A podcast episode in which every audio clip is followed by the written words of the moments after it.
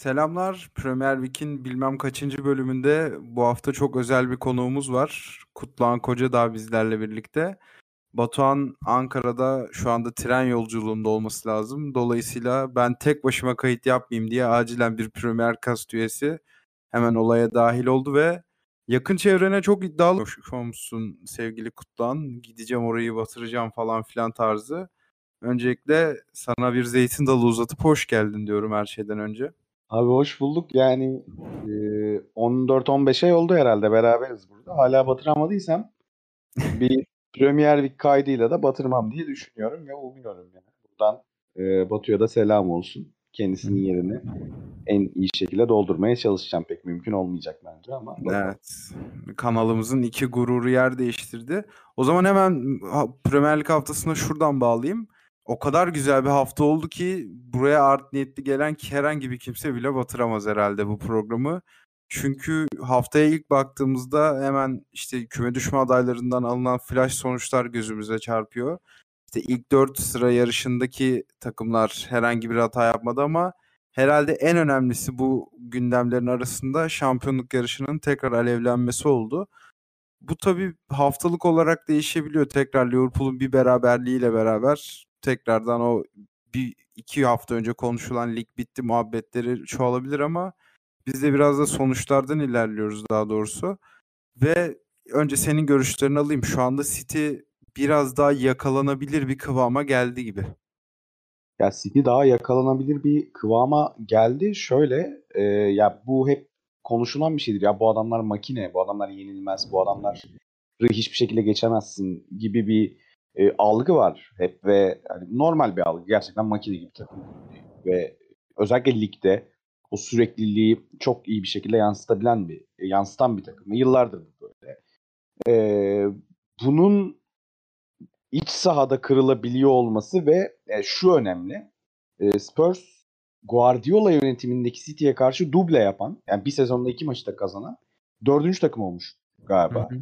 Yani lig konusu yani Premier Lig içinde öyle bir makineden bahsediyoruz aslında ama bu makinenin arada bir tekleyebileceğini görmüş olduk. Ee, iyi bir planla. Conte'nin gayet iyi planı. Kane'in ve bütün takımı Kulusevski'den tut işte Loris çok iyi maç çıkardı ilk gol dışında. Ee, iyi bir planla iyi performansla yıkılabileceğini gördük ve hani Liverpool'un da özellikle Diaz transferiyle beraber belli sorunlarını aştığını görüyoruz ikinci yarıda. E, bu iki takımın karşılaşması olacak önümüzdeki aylarda. iki takım e, Nisan ayı içinde zannediyorum karşılaşacaklar. E, her ne kadar sizin evinde olsa da o maç e, heyecan dolu olacak. Yani orada fark 3-6 puan e, olarak seyrederse eğer e, o maç çok özel bir maç olacaktır. Yani lige bir heyecan geldi. E, bunun bu açıdan önemli ama e, tabii ilk dört yarışı için Arsenal'ın durumunu düşündüğümde benim için Tottenham galibiyeti pek hoş olmadı. Hı hı. Ama yine de gönlün rahat tut. Ben hala Arsenal'ın bir şekilde dördüncü olacağını düşünüyorum. United'ın şu anda içinde bulunduğu hava birazcık suni gibi geliyor bana. En azından bir kötü sonuçta tersine çevrilebilir. Ve Arsenal orada hala favori. Aynen. Bu haftanın olayı olarak peki öne çıkarttığın maçta City Tottenham mı yoksa farklı bir konuya mı eğildin? Merak ediyorum ve istersen buradan başlayalım gündemimize. Ya olay olarak e, Kane'in son dakika golü gerçekten yani haftanın oluş çünkü e, o maç yani maç devam ederken de çok büyük heyecana sahne olan ve çok e, büyük iki futbol aklının e, savaşı olarak geçen bir maçtı gerçekten. Ve hani genelde bu kadar birbirini iyi tanıyan teknik direktörlerin birbirlerine karşı oynadıkları maçlarda oyunun kilitlendiğini görebiliriz. E, çok keyif vermediğini görebiliriz belki ama çok tam ters böyle tam ters kutuplarda olan iki teknik adamın mücadelesi olduğu için keyifli de bir maç izliyorduk. Ama maç öyle bir noktaya gitti ki o son dakika golüyle beraber hani maç zaten birazdan konuşuruz haftanın da maçı belki de ama haftanın olayı olarak da maçın öyle bir güzel bir maçın öyle bir son dakika golüyle bitmesi ve maça damga vuran Harry Kane'in e, bu golü atmış olması benim için haftanın olayı ama bir mansiyon e, e var. Burada Chris Wood burada ön plana çıktı benim adıma. E, sana sözü vermeden onu söyleyeyim e, yeni transferi Newcastle'ın West Ham maçında e, geçtiğimiz haftalarda e, çok tarihsiz ve iğrenç bir olayla ön plana çıkan Zuma'ya maç boyunca miyavlamış abi. Hatta Zuma'nın takım arkadaşı e, da Dawson yanlış hatırlamıyorsam. Craig Dawson olmalı. Aynen. Hakeme gidip ya bu adam sürekli miyavlıyor şuna bir şey söyle demiş galiba. O da haftanın enteresan olayı olarak ön plana çıkıyor ama haftanın olayı bence Kane'in attığı son dakika golü ve e, şampiyonluk yarışını tekrar alevlendirmiş olması. Hı hı.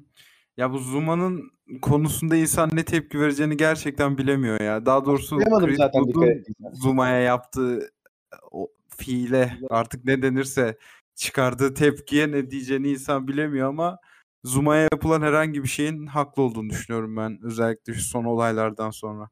Ben şöyle söyleyeyim ben zeka dolu bir e, tepki ve protesto olduğunu düşünüyorum Chris Wood'dan. Tecrübeli oyuncu farkını göstermiş. Kesinlikle öyle. Ben de aslında haftanın olayı olarak Lukaku'nun performansını ön plana çıkarttım. Lukaku hep herkes duymuştur zaten. Bu programı dinleyen herkesin haberi vardır. Çok hayal kırıklığı bir performans gösterdi bu hafta Palace karşısında. Bir santra vuruşu olmak üzere 7 kez topla buluştu ki verilerin kaydedilmeye başlandığı 2003'ten bu yana 90 dakika sahada kalan bir oyuncu için en düşük rakam. Doğal olarak büyük bir infial yarattı bu performansta. Tuhel'in maç sonu açıklamaları bence dikkat çekiciydi. Spot ışıkları altında biraz özgüveninin kaybolduğundan bahsetti Lukaku'nun. Ve Palace savunmasının burada kilit bir rol oynadığını düşünüyor, düşündüğünü aktardı. Ama ben de Palace'ın ligin o kadar da elit bir savunması olmadığını varsayarak Lukaku'nun bireysel olarak bir düşüşünden bahsetmek istiyorum. Ya gerçekten kulüpte kalmak istemeyen bir oyuncu gibi gözüküyor ve biraz o şeyin yorgunluğu da var herhalde. Seyahat ettiler, bir şampiyonluk kazandılar, döndüler ki dün Lille karşısında da ilk 11 başlamadı. Bu gibi faktörler birleşince ve Havertz gibi, Pulisic gibi çok hazırlayama mahareti olmayan oyuncularla birlikte oynadığı için Lukaku bayağı tersten şekilde gündem oldu bu hafta maalesef. Ki kendisi benim biliyorsun ki draftta birinci sıra seçimim. Ona da programın ilerleyen dakikalarında küçük bir değinmek istiyorum ama Lukaku'nun etkisiz performansı benim için haftanın olayıydı. Senin de muhakkak ekleyeceklerin vardır bu konuda. Ya şöyle şeyden alayım ben. Yani dediğin gibi savunmanın etkisi abi savunmanın etkisi farklı, farklı bir şey. Yani topu alır ve verimli olamaz. Yani bağlantı oyunu yani Lukaku'nun özelliklerini biliyoruz. Bağlantı oyununu iyi kuramaz veya e, mesela kaleye isabetli şut atamamıştır. Atıyorum bu yani 7 şut atmıştır. Hiçbir isabet, isabetli olmamıştır. Bu tarz çok üst düzey forvetlerin çok e, hayal kırıklığı yarattığı maçlarını biliyoruz ama bu performans çok e, hani spesifik bir hafta yaşandı ve çok olumsuz anlamda spesifik bir hafta yaşandı. Dediğin gibi e, şey de demiş bu arada spot ışıklarının altında özgüvenini kırılmış vaziyette onu korumalıyız demiş. Tuchel bu arada ilk bu Inter açıklamalarını hatırlıyorsun. Ocağın başındaydı galiba. Yıl başına doğru çıkmıştı. O dönemi de iyi idare etmişti. Takımın e, bir sürüncemeye girmemesi için sadece Lukaku özelinde tutabilmişti olayı. Burada da mesela böyle bir performanstan sonra onu korumalıyız gibi spot ışıklarının altında olduğu için özgüveni kayboluyor ama onu korumalıyız gibi aslında yapıcı açıklamalar yapmaya devam ediyor. Yine fena yön- yönetmiyor, fena yürütmüyor o süreci ama e, ya dediğin gibi psikolojik açıdan her şeyden önce psikolojik açıdan e, Lukaku'nun burada olmadığı bu maçla beraber özellikle tam manasıyla dibe vurduğu çok net belli oldu. Dün de dediğin gibi yedek başladı. Ha bu tarz oyuncular bir reaksiyon verebilirler, verirler genelde. Hani Lukaku'nun biz önümüzdeki 1-2 haftada 2, 2 gol, 3 gollük bir performansını da izleyelim toplamda ama dediğin gibi hani uzun vadeli baktığın zaman e, ocağın başında yaşananlar, şimdi gelinen nokta yani bu işin uzun vadede çok e, bu birlikteliğin sağlıklı olmayacağı yönünde ki Chelsea Tuchel açıklamalarda şunu da belirtiyor. Chelsea forvetleri her zaman geçmişten beri düşüş yaşamışlardır diyor ki gerçekten Chelsea'de forvet olmak çok zordur. Ee, Shevchenko'sundan Torres'ine e, Werner'in yaşadığı sıkıntılar ortada. Çok herkes sıkıntı yaşamıştır. Ee, ki yani Drogba'yı çok çok özel kılan şeylerden biri belki de odur. Ee, Lukaku da bu sıkıntıları yaşıyor şu anda. Ki e, dediğim gibi hani hem ocağın başında olan olay hem de burada artık istatistiksel açıdan da dibe vuruş e, göründü. E, ya Tuchel iyi idare etmeye devam ediyor en azından söylemleri bakımından ama uzun vadede bakalım. E, çok e, pozitif gözükmüyor olay. Ya ben de o Aralık ayında verdiği Sky Italia'ya verdiği röportaja bir dönmek istiyordum. Orada da Lukaku'nun söylediği şeylerden biri oyun planının kendine uygun olmadığıydı. O bence güzel altı çizilmesi gereken bir cümleydi ve ben hala şu anda Lukaku'ya göre bir futbol oynandığını düşünmüyorum. Yani yan toplarda en etkili silah yan toplardaki etkinliği olan oyuncuya maç boyu sadece 3 isabetli orta açan bir yapı var. Ki ben sen uzun dönemde dedim. Ben yakın vadede de dün Havertz'in Lille karşı forvet pozisyonundaki performansını muhakkak görmüşsündür. Ben Tuchel'in Peter Bosch gibi Havertz'i 9 numarada veya gizli forvet dediğimiz yerde kullanacağını düşünüyorum sezonun geri kalanında. En azından bazı maçlarda.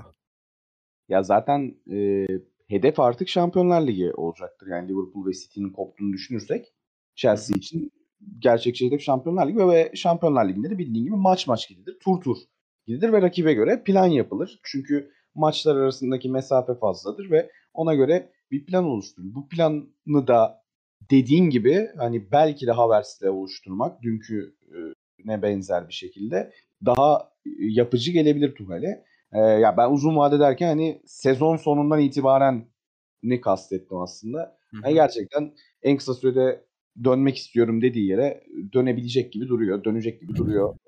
Bu dönmeyecekse de yine İngiltere'de bir hayal kırıklığı sezonda yaşayıp e, devam edecek yoluna.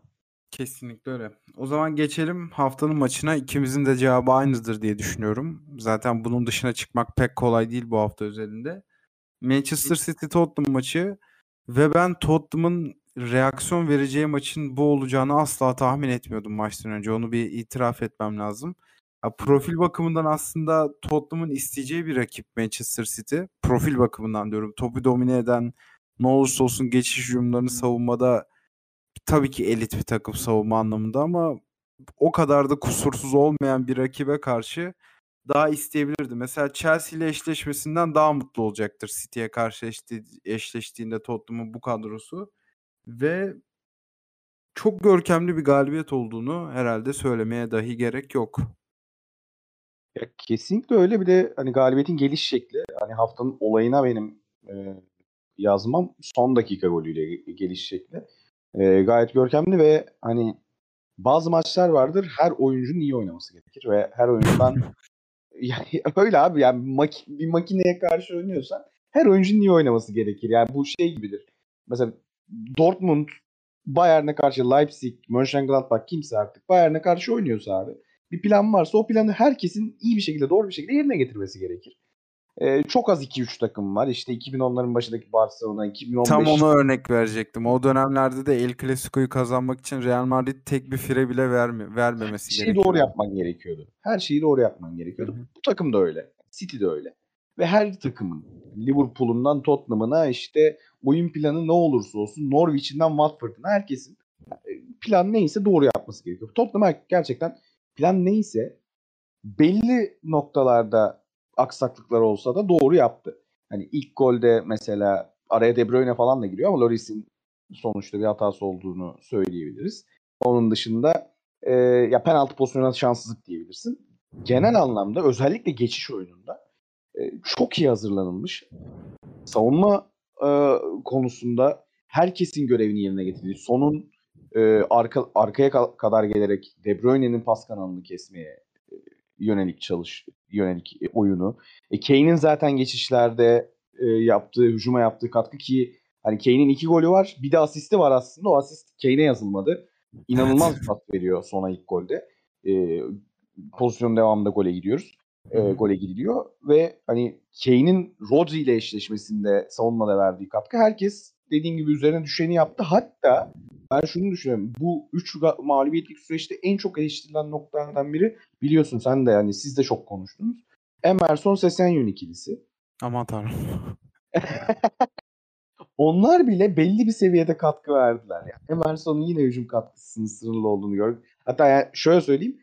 Emerson hücum anlamında en olumlu hareketlerinden biri belki de 12. 13. dakika falan da bir orta kesti arkaya. Sesenyon değerlendiremedi falan. Yine orada bir patladılar yani. Biri iyi yaptı, biri, biri olumlu hareket yaparken diğeri olumsuz yaptı.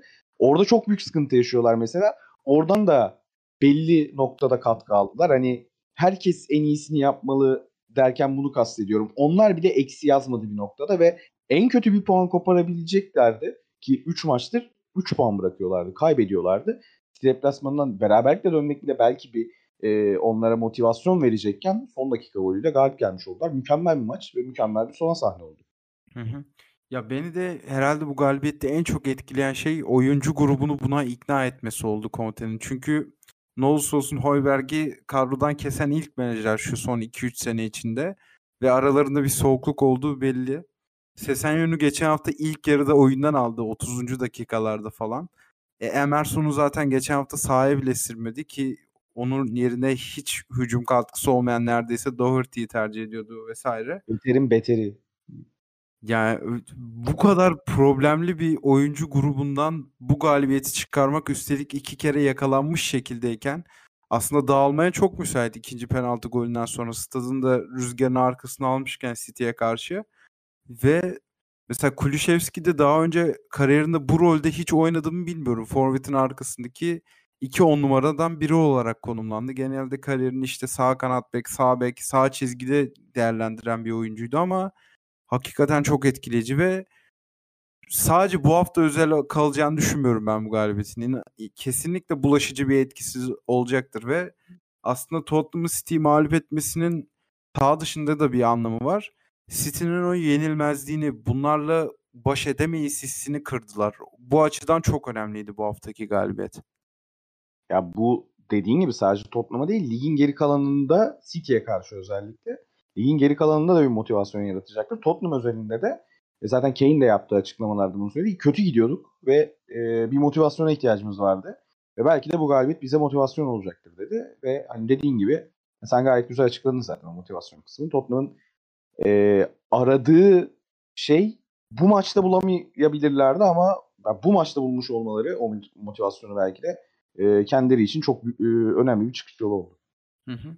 Bir de sen az önce güzel bir yan konu açtın. Kane ile Rodri'nin eşleşmesi dedim. Ben aslında Rodri'nin bu sezonki en kötü defansif performanslardan birini sergilediğini düşünüyorum. Ki maçtan sonra da herhalde mağlubiyetin poster çocuğu Laporte oldu. Genelde her Tottenham maçında zaten City savunmasında bir ajan gibi takılıyor kendisi. Ve yani en çok domine eden Chelsea'den farklılıkları neydi bugün diye City'ye baktığımız zaman herhalde Kane'le baş edecek oyuncuyu kimliklendiremediler. Yani Kane'i kimin tutacağı çok belirsiz gibiydi. Chelsea üçlü savunma oynarken bir stoper mutlaka Kane'le beraber derine geliyor ve Kane'e top aldırmıyordu. Burada sayısal olarak daha az olduğunuz için bir stoperin bölgesini bırakıp Kane'le çıkması daha zor oluyor. Ve burada da maç planı konusunda birazcık eksiklik yaşandığını düşünüyorum ben şahsen. Ya Kane'in hareketleri zaten Kane'i çok özel kılan şey o. Ee, Birçok e, alana deplase, yani kanatlara, orta sahaya gelip e, top alabilip oyunu kurabilmesi, birçok yere deplase olabilmesi ve savunma tarafının yaş- e, yaşadığı, savunmaya yarattığı sıkıntının kaynağı bu. Dediğim gibi Chelsea çok e, iyi bir planla çıkmıştı buna yönelik ve üçlü savunma oynadıkları için aslında bir e, bekçiyi onun başına verebiliyordun ama dediğin gibi bu maçın planında City'nin belki de en büyük eksikliği ve Guardiola'nın belki de en büyük e, yapması, öz eleştiri yapması gereken nokta bu oldu. E, ya bunu bu tehdidi belki de dünyada en iyi sahaya koyabilen oyuncu Kane olunca ve sen dünyanın, dünyada bunu en iyi yapabilen oyuncuya bu önlemi eksik e, alınca e, hiçbir şekilde affetmedi ve dediğin gibi ya ben iki gol bir asist diyorum. O asist yazılmamış olsa da oyun domine etti gerçekten hücum anlamında. Evet. Daha fazla 93-20'nin şeyinden çalmayalım. Hani City'ye de bir başlık açıp konuşmak isterdim ama daha çok konuşacağımız konu var. O yüzden hızlıca geçelim. Ki bu arada haftanın maçında City Tottenham çok öne çıktı ama ben Leeds United Manchester United maçının da epey izlemesi keyifli olduğunu düşünüyorum. Hele ilk yarıdaki ve maçtan önceki yağmur o zemini iyice ağırlaştırınca ikinci yarıda hakikaten ayakta kalan çok az futbolcu oldu. Onlar da hemen zaten fark yarattı. Oradaki o gergin atmosfer falan izlemesi bayağı zevkliydi. Neydi? Güllerin Savaşı mıydı? Neydi o derbinin adı? Aynen. Güllerin Savaşı'nın da çok iyi bir maç olduğunu düşünüyorum ben bu hafta. Hikayesi de güzeldi. Kendisi de güzel bir maç oldu ki zaten e, son iki sezondur genelde olaylı maçlar oluyor. Olaylı derken şey anlamında ya 5 yiyor Leeds ya 6 yiyor falan böyle enteresan şeylere sahne oluyor. Hep gollü oluyordu eşleşme. Yine gollü oldu. Ee, özellikle ikinci yarının başında Leeds'in dönüşü çok keyifli kıldı maçı. Dediğim gibi hem e, zeminin de etkisi vardı bunda. E, ama e, orta sahada yine o geçişlerde özellikle Leeds'e çok şans tanıyan United'da McTominay Fred, Fred o hatayı bir miktarda olsa telafi etmiş oldu öne geçiren golde ve e, United bir şekilde orada 3 puan uzandı. Dediğim çok e, hem gollü olması açısından hem de hikayesi bakımından çok keyifli maçtı o da. Hı hı. Bu arada yani Leeds'in geçen sene lige çıktığını ve geçen sene maçların seyircisiz oynandığını cebimize koyarsak aslında Leeds taraftarının ilk Manchester United maçı oldu bu neredeyse 20 seneye yaklaşan bir süre zarfında. Guardian'da da çok güzel bir yazı çıkmıştı. Bu hafta sonu okumaktan en keyif aldığım yazılardan biri oldu o. Belli görevliler, gazetecinin adını unuttum şu anda. Belli gö- görevliler diyerek bir bütünleme yaptım. E, maça gidiyorlar ve Leeds United taraftarıyla maç gününü yaşıyorlar. Oradan fotoğraflar falan epey güzeldi. Onu da tavsiye ederim ve bu programın altına tweet olarak eklerim. Geçelim haftanın sürprizine. Yine önce senden alayım adayını. Ya benim adayım biraz şey e, alt sıralara inelim dedim. E, çok hı sıraları konuştuk. Burnley yani Burnley'nin galibiyeti 3-0'lık galibiyeti Brighton deplasmanında. Yani Brighton'ın formsuzluğuna dikkat çekebiliriz ama Burnley eksik de gitmişti ki e, Daş, Şandaş da bu eksiklere rağmen e, eksiklerin yerine koyduğumuz oyuncuların e, verdiği performans beni çok mutlu etti diye açıklama yaptı. Artı e, Wood Weghorst'un e, Chris Wood yerine transfer edilen 29 yaşındaki Hollandalı'nın e, gayet iyi giriş yapması. Burada ilk golünü buldu. E, oyuna gol dışında yani gol vuruşu dışında yaptığı katkı da çok özeldi. E, hatta ilk golde mi ikinci golde mi asisti de kendisi yapıyor. E, Weghorst'un da çok e, ön plana çıktığını gördük. Ben keyif aldım. Yani Burnley'i çok izlemekten de şey yapmaktan da çok keyif almam aslında ama bu galibiyet hem sürpriz hem de alt tarafı karıştırması açısından hani biz şeye vurgu yap, yaptık. E, Tottenham'ın galibiyeti üst tarafı şampiyonluk mücadelesini tekrar alevlendirdi ama bu hafta alt tarafta alınan galibiyetler Watford'un de, deplasman galibiyeti de bu, bunun içinde e, Aston Villa'ya karşı. Alt tarafı da karıştırdı. O galibiyetlerden biri Burnley hem de net bir skorla alınmış olduğu için, deplasmanda alınmış olduğu için ben Burnley'i haftanın sürprizi olarak e, yazdım. Hı hı. Ki Burnley'nin deplasmanda 3 farklı bir galibiyet alması kesinlikle sürprizdir. Bunu Brighton gibi bir rakibe karşı yapması da en az Tottenham'ın galibiyeti kadar görkemliydi ama bu tabii arada ki Tottenham maçı daha başlıktaydı. Ona katılıyorum. Çok çok güzel bir şeye e, parmak bastın. Hani 1-0 öne geçse ve o skoru koru, koruyup maç o şekilde bitse belki de almazdım. Belki de Watford Aston Villa'yı alırdım. Biz olarak ama 3-0'lık net bir galibiyet olunca Burnley'i yazmak istedim. Ben açıkçası Watford'un clean sheet alarak deplasmanda Aston Villa'yı yenmesini ön plana çıkarttım burada. Güzel. Tam da güzel parmak basmıştın ona. Ya burada hakikaten galibiyetten daha enteresan gelen şey bana Watford'un gol yememiş olması. Burada da Craig Cathcart bu galibiyetin en popüler ismi oldu. Hatta şöyle bir yorum okumuştum, okumuştum. Çok hoşuma gitti. Ben Foster maç sonunda yaptığı videoda daha çok emek harcadı maç boyunca gösterdiği efordan diye. Cathcart sayesinde. Hakikaten istatistiklerini açıp şimdi okumayacağım burada sıkıcı sıkıcı ama Watford'un çok ihtiyacı olan bir bölgede bence bir numaralı küme düşme adayı olduğu bir haftada enteresan bir galibiyetti ve ligde kalması hala çok düşük ihtimal olsa bile bu heyecanı yaşatması açısından acayip bir galibiyet oldu Villa deplasmanı ki az önce Burnley'nin Brighton'ı deplasmanda yenmesinin ne kadar büyük bir sürpriz ve olay olduğundan bahsetmiştik. En az o kadar büyük bir sürpriz Watford'un da kazanması. Aynen öyle ve hani bu takımlar özellikle Watford ve Norwich işte Burnley yine hem teknik direktör etkisiyle hem de eksik maçı çok fazla. Onlar çok fazla maç ertelendi onların. Bir şekilde yukarı kendini atabilecek bir takım bir hüviyetteler ama Watford'ın e, hatta ya geçen haftaydı ya önceki haftaydı Norwich'e karşı uğradığı hezimeti de düşünürsen o şey e, Ranier'in son maçı bir ay olmuştur herhalde ya. Süre çok hızlı geçiyor. olmuştur abi. son birkaç hafta benim için de bayağı hızlı geçtiği için biliyorsun. evet. E, ya orada aynen hani, hoca değişikliğine varan bir şok da yaşandığı için Aston Villa deplasman Aston Villa e, gibi bir takıma karşı her ne kadar formsuz olsalar da son haftada alınan galibiyet ve clean sheet'le beraber alınan galibiyet. Ee, ya hem alt tarafa da keyif katmış oldu dediğim gibi hem Burnley hem Watford galibiyetleri alt tarafa da e, keyif katmış oldu. Hı hı.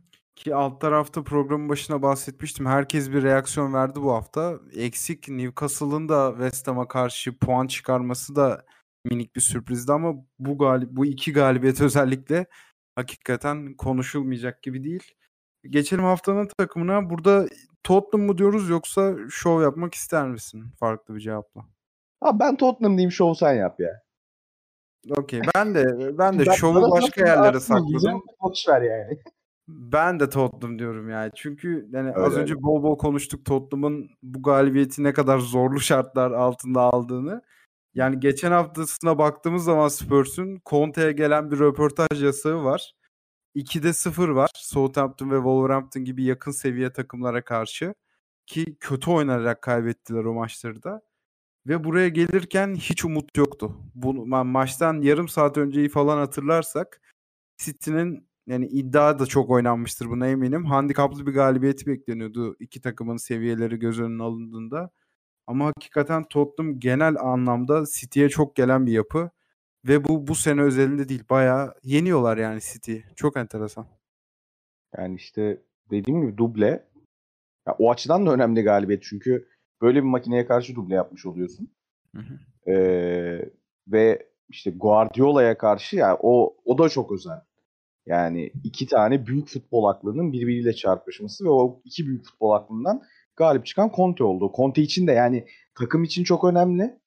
Takım için çok özel. Tottenham için. Kulüp için çok özel.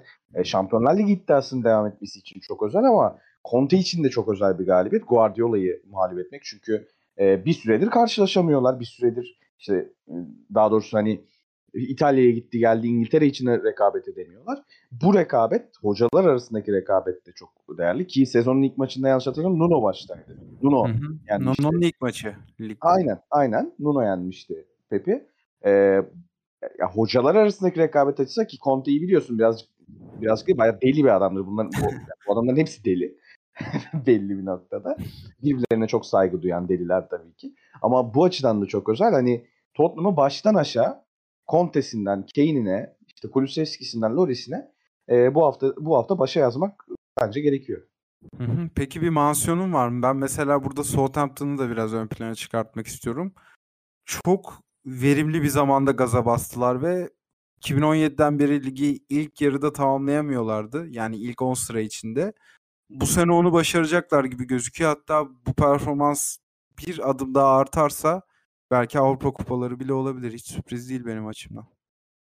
Ya sizin son programlarda Southampton'ı sürekli övüyorsunuz zaten ki öyle de yapmanız Para mı aldınız mı diyeceksin. değil Aldıysanız haberim olsun. Ama yok çok şöyle ya çok zor bir fikstürden geldiler bir kere. Yani City, Tottenham ve United'la galiba üst üste oynadılar ve hiçbirine yenilmediler. Ee, üstüne Everton maçı ki yani ne olursa olsun hoca değişimi ve reaksiyon verebilecek, reaksiyon vermesini bekleyeceğim bir takıma karşı bu süreçte oynuyorsun. Zor maçtır. Ama sizin değindiğiniz şey şu, şuydu, çok katıldığım bir şey. Yani belki de ligde ilk 11'ini bu kadar net sayabileceğin çok az takımdan biri. Ve orta sıra takımı bu bahsettiğimiz takım. Bu çok özel e, izlemesini de keyifli hale getiriyor. Çünkü ne izleyeceğini biliyorsun. Hasan Ütül'ü zaten tanıyorsun yıllardır ve takımı da artık tanıyorsun sezon başından beri. Birçok oyuncunun nerede oynayacağını, ne yapacağını biliyorsun. İzlemesi de çok keyifli takım. Bu maçta da e, sen hatta notlarını almışsın oradan gördüm. Gayet yani daha da farklı bir sonuç çıkabilirdi ortaya. Southampton'la yine. Bu maçta da gayet e, Everton'a karşı hiç şans tanımadılar ve yollarına devam ettiler. Hı hı. Ya ikimizin bildiğini bir de ben deklare edeyim. Bu hafta Everton adına yıldız herhalde Pickford oldu maçta. Aynen. 2.73'lük bir gol beklentisi var Southampton'ın. Şut sayıları falan da tahmin edebileceğiniz üzere. Ve az önce sen çıkışa geçme potansiyeli olan bir Everton demiştin. Aslında geçen hafta reaksiyon veren de bir Everton vardı. Yani ilk yarıda Leeds'i tamamen çöp haline getirdiler. Onun buraya hiç taşınamaması doğrudan Southampton'da kaynaklı ve ben Hazenhüttl'ın ay sonunda ayın menajeri seçileceğine neredeyse emin gibi bir şey. Yani e, şöyle dediğin gibi zor bir fikstürün olduğu bir ayın da e, sonuna geliyoruz Southampton'da ve bu zor fikstürden işte e, United'la e, berabere kalıp e, Tottenham'ı galiba mağlup aynen Tottenham'ı mağlup edip City'den de bir şekilde e, beraber kopar. Yani City maçı geçtiğimiz aya sarkıyor ama e, ne olursa olsun bu ay ve FA Cup'ta da bu arada e, yollarına devam ediyorlar. Bu ay evet. FA Cup maçları da vardı onların. Yollarına devam ettiler. E, dediğin gibi hani Hasan Utul seçilir seçilmez ama bu ayın en iyi menajerlerinden en iyisi olacak ve şöyle bir şey var. Bu ayın son maçında da kendi evlerinde Norwich'le kendi evlerinde diye hatırlıyorum. Norwich'te yapacaklar. Hı hı. O maça da favori olarak çıkacaklar. O maçtan alınacak bir galibiyette mağlubiyetsiz geçilen bir Şubat ayının sonunda Hasan Utul Premier Lig'in zirvesine yazabilir. Kesinlikle öyle. Peki senin var mı bir mansiyonun yoksa geçelim mi? Ya benim mansiyonum yok. Dediğim gibi hani çok şey hani aslında var ama o, o kısmında hocayı konuşmak isterim. O yüzden istersen menajer kısmına geçelim ya da sırada ne varsa oraya geçelim. Menajer kısmında bir şeyim olacak. Aynen. direkt olacak. sırada da menajer var zaten. Direkt kesmeden devam et istersen.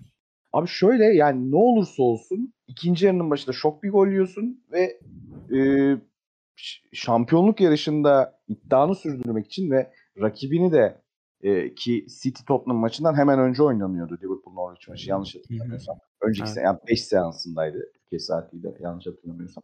Türkiye ee, saatiyle 6 oldu onlar maalesef. Müthiş doğru. saat politikamız doğru. yüzünden. Doğru. Ben de ikileme düştüm de 5 çıktı azından. Neyse özür dilerim. Ben de bir Levent Kırcı olayım dedim burada 2 dakika. İyi yaptın. iyi yaptın. Ee, 6 seansında ve kazanman lazım. Net bir şekilde favori çıkıyorsun. İkinci yarının başında şok bir gol yiyorsun. İlk yarıda iyi pozisyonlara girmişsin. Üretim yapmışsın. Gol bulamamışsın. Geri düşüyorsun. Ve orada işler de çok yolunda gitmiyorken gitmemeye başlamışken acaba puan kaybı geliyor derken Klopp'un yaptığı hamleler ve Liverpool'un bu hamlelere ne kadar iyi reaksiyon verebilecek takım içinde, saha içinde ne kadar iyi reaksiyon verebilecek takım olduğunu gördük. Bir formasyon değişikliği aslında farklı bir oyun denediler. Farklı bir oyuna geçtiler maç içinde bir anda. Ama verdi. Ya tabii asist yapabilen kalecin olunca da daha kolay oluyor herhalde. Ya bu arada yani asist yapan kaleci demişken Alisson'u Team of the Week'e almayan EA Sports'ta da buradan bir iki keram etmek istiyorum ben. Kaleci lazım kalemize. Premier Lig'de adam asist yapıyor kaleden. Hala giremiyor. Daha gol atmaya alıştırdığı için herhalde asistler falan kesmiyor iyi. Kim bu hafta? Ya bu hafta kaleci yok. Böyle saçma sapan bir şey var. Belki Konsili'yi alırlarsa solo gol yemedi diye. Ama gerçekten sabır sınıyorsunuz efendim yani. Bu arada ben de Jurgen Klopp cümlelerine kesinlikle katılıyorum. Ekleyeceğim pek de fazla bir şey yok. Hatta benim de adayım Jurgen Klopp'tu. Ve o işte bahsettiğim formasyon değişikliği, o Ox'la Naby Keita'yı çıkartıp Orgi ile Thiago'yu sahaya atmasıyla beraber ortaya çıkarttı 4-4-2. Çok kısa süre içinde çözdü maçı. Ve hakikaten aslında daha da fark yapabilecekleri bir maçtı. Çünkü Norwich geriye düştükten sonra tamamen bıraktı maçı. Yani onların canı neredeyse bir 55 dakika falan yetti Liverpool'a. Sonra da çok görkemli bir oyun ve harika bir 3 puan. Ve Liverpool yanlış bilmiyorsam bütün maçlarını kazandığı takdirde şampiyon oluyor şu anda. Ligi tekrar bu kıvama getirdiler. Bu akşam da aslında en oynamak isteyecekleri rakiplerinden biri Leeds United'la oynuyorlar. Ama herhalde Klopp da bu düşünceyi takım içinde de sezdi. Bir tane açıklama yapmış bugün gün içinde. Hani Leeds'e karşı dikkatli olmazsanız sizi bir anda trash işte çöp haline getirebilirler diye. O yüzden baya dikkatli olması lazım ama hafta sonu dinlendirdiği oyuncuların hepsi sahada olacak bu akşam. Hakikaten Şampiyonlar Ligi seansından da izleyici çalabilir bu akşam Liverpool. Ee, dediğin gibi ve hani zaten Leeds maçları genelde güzel oluyor. Rakip kim olursa olsun ki Liverpool olacak rakip. Liverpool'un şöyle bir e, sıkıntısı olduğunu fark ettim. Ben dediğin gibi hemen baktım e, şeye fikstüre. E, ya zor maçlar bekliyor ki bu kaçınılmaz ama Arsenal gibi City gibi maçları deplasmanda oynayacaklar ve yani United'la içerisi dışarısı olmaz. United rekabet her zaman güzeldir. E, bu tarz zor maçları var ama yani her maçını kazandığı takdirde şampiyon olacak kıvamına gelmesi bu ligin şu anda 25. 26. haftayız. Geçen sezonu göz önüne aldığımızda bu çok güzel bir şey. Bunun için de çok değerli bir galibiyetti. E, Klopp Hoca'yı da Liverpool'da e, Klopp Hoca'yı yaptığı değişikliklerle maça dokunmasıyla Liverpool'da verdiği reaksiyonla kutluyoruz. Luis Diaz'a da tekrar selam olsun. Kendisini çok seviyorum. Evet o da ligin başına bela alacak gibi bir izlenim veriyor şu anda. Transferde zaten çok iyi sonuçlar vermeye başladı. Ee, ben ya şeyi de belirteyim ben neden Luis Diaz'a şey. Aynı zamanda Porto taraftarı olduğum için kendisini 2-3 senedir yakından takip ediyor istiyorum. Zevkle de izlemeye devam ediyorum.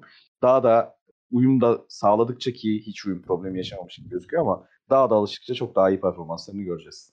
Hı hı, kesinlikle öyle. Bu arada Liverpool için Emirates'e 3 puanı yaz derim ben şimdiden. Çünkü Ya kardeşim onu, onu o zaman konuşalım. evet okey tamam. Devam edelim o zaman. Ha, Evet. Ya bu arada şeyi de söylemek lazım. Hani az önce bir bir hafta boyunca falan Antonio Conte övdükten sonra haftanın menajerine Jurgen Klopp diyoruz ama birazcık bütün takımlara değinebilmek için, Evet, bütün evet. galibiyet alan hocalara değinebilmek için bunu yapıyoruz. Yoksa rahatlıkla bütün cevapları Burnley ve Şandaş'tan da verebilirdik. Ama programın birazcık daha dakikasını uzatmak için bunu yapıyoruz. Ya ve e, hatta tabii ki Antonio Conte de haftanın menajerinden biri. Yani en azından çok geçerli bir cevap. Senle konuştuğumuzda işte liste her hafta hazırladığınız listeyi benim önüme ben kendi önüme aldığımda sana yazdım zaten. Bunların hepsi Spurs dedim. Ama e, biraz çeşit katmak lazım diye de kendimi düzeltip birazcık çeşit katmaya çalıştım. Umarım güzel gidiyordur. Zaten düzenli dinleyicilerimiz bunun farkındadır diyerek geçelim haftanın futbolcusuna. Yine misafirimiz Kutlan Bey'den alalım ilk cevabı. Ya burada yine e, şeye dönüyoruz. Tottenham maçına dönüyoruz ve ya ben Harry Kane diyorum. Çünkü yani çok belirleyici oldu. Galibiyette çok e, büyük baş sahibi oldu ve hani belirleyicilik daha ne kadar olabilir? Son dakika golü. E, onun dışında sadece hücum anlamında değil savunma anlamında yaptıkları dediğim gibi Rodri ile eşleşmesi ve hücum anlamında da City'nin aldığı eksik önlemi sen çok güzel açıkladın az önce. Aldığı eksik önlemi bu kadar iyi değerlendirmesi yani zayıf karna bu kadar sert yumruk atması e, çok e, özeldi ve hemen şeyi de hatırlıyor tabii insan geçtiğimiz yaz o Grealish, Kane transfer e, süreçleri 120 milyon 150 milyon bu transfer süreçleri de hemen akla geliyor. E, özel olarak bu maça çıktığı hazırlandığı belli E, ve çok da özel bir performans sergiledi. Hani Harry Kane'in referans maçlarından biriydi bu belki de. Hani bundan 5-6 sene sonra Harry Kane nasıl bir oyuncuydu diye anlatırsın. Şu maçı göstermen yeterli olacaktır. Öyle referans bir maç oynadığı için haftanın en öne çıkan futbolcusu Harry Kane bence. Ki kesinlikle sen o yaz dönemine geri dönmekte güzel yaptın. Tottenham taraftarıyla arası bozuldu bu arada yani o yaz döneminde ve hala tam olarak barışık değiller. Di diyelim daha doğrusu artık yine o popüler popülaritesine ulaşmıştır ama ya hatırlarsın o ligin ilk maçında Nuno'nun kazandığı maçta Are you watching Harry Kane diye tezahürat yapmıştı Tottenham taraftarı. Yani öyle bir noktadalardı. Hı hı. Şimdi tekrardan bu ikilinin birleştiği güzel oldu ve ben ayrılmamasının da güzel olduğunu düşünüyorum günün sonunda. Bence ikisine ikisi de birbirine çok yakışıyor Tottenham ve Harry Kane markalarının. O yüzden beraber olduklarını görmek güzel. Ben de şov sırası geldiyse burada bir minik yapmak istiyorum açıkçası. Ben Wood ve Ghost'u seçtim. E, Zaten Burnley sistemine kattıkları ortada. Chris Wood'u Newcastle'a gönderip yerine çok daha iyisine çekti Burnley. Bu noktada da birazcık uyuz etmiş olabilir Newcastle'lıları. Ama hakikaten Burnley gibi skor yapmakta çok zorlanan bir takımda bu hafta bir gol bir asistlik bir katkı yaptı ve Burn- Burnley'nin oyununun da değiştiğini düşünüyorum Weghorst transferiyle birlikte. Bu sene başında Vieira'nın gelişiyle beraber Crystal Palace bu kimlik değişimini yaşamıştı. Hı hı. Ve Weghorst transferiyle birlikte Burnley'de o Tolipulis hocanın kanatları altından çıkan takım hüviyetinden birazcık gitmiş gibi gözüküyor. Yani 10 yıl öncesinde Stoke City'sinin bir temsilcisi kalmadı bence ligde. Bu da yani kimilerini üzebilir ama benim için ne olursa olsun sevindirici bir gelişme oldu o futbolu sevmeyen biri olarak. Ve Weghorst burada benim cevabım. Senin de mutlaka ekleyeceklerin vardır. Ya stok konusuna güzel örnek verdin. Oradan çıkması gerekiyor. Oradan çıkması gerektiğini aslında birazcık e, bu sefer gidiyoruz galiba kafasıyla da. Yani e, iki senedir kurtarıyoruz da bu sefer gidiyoruz galiba.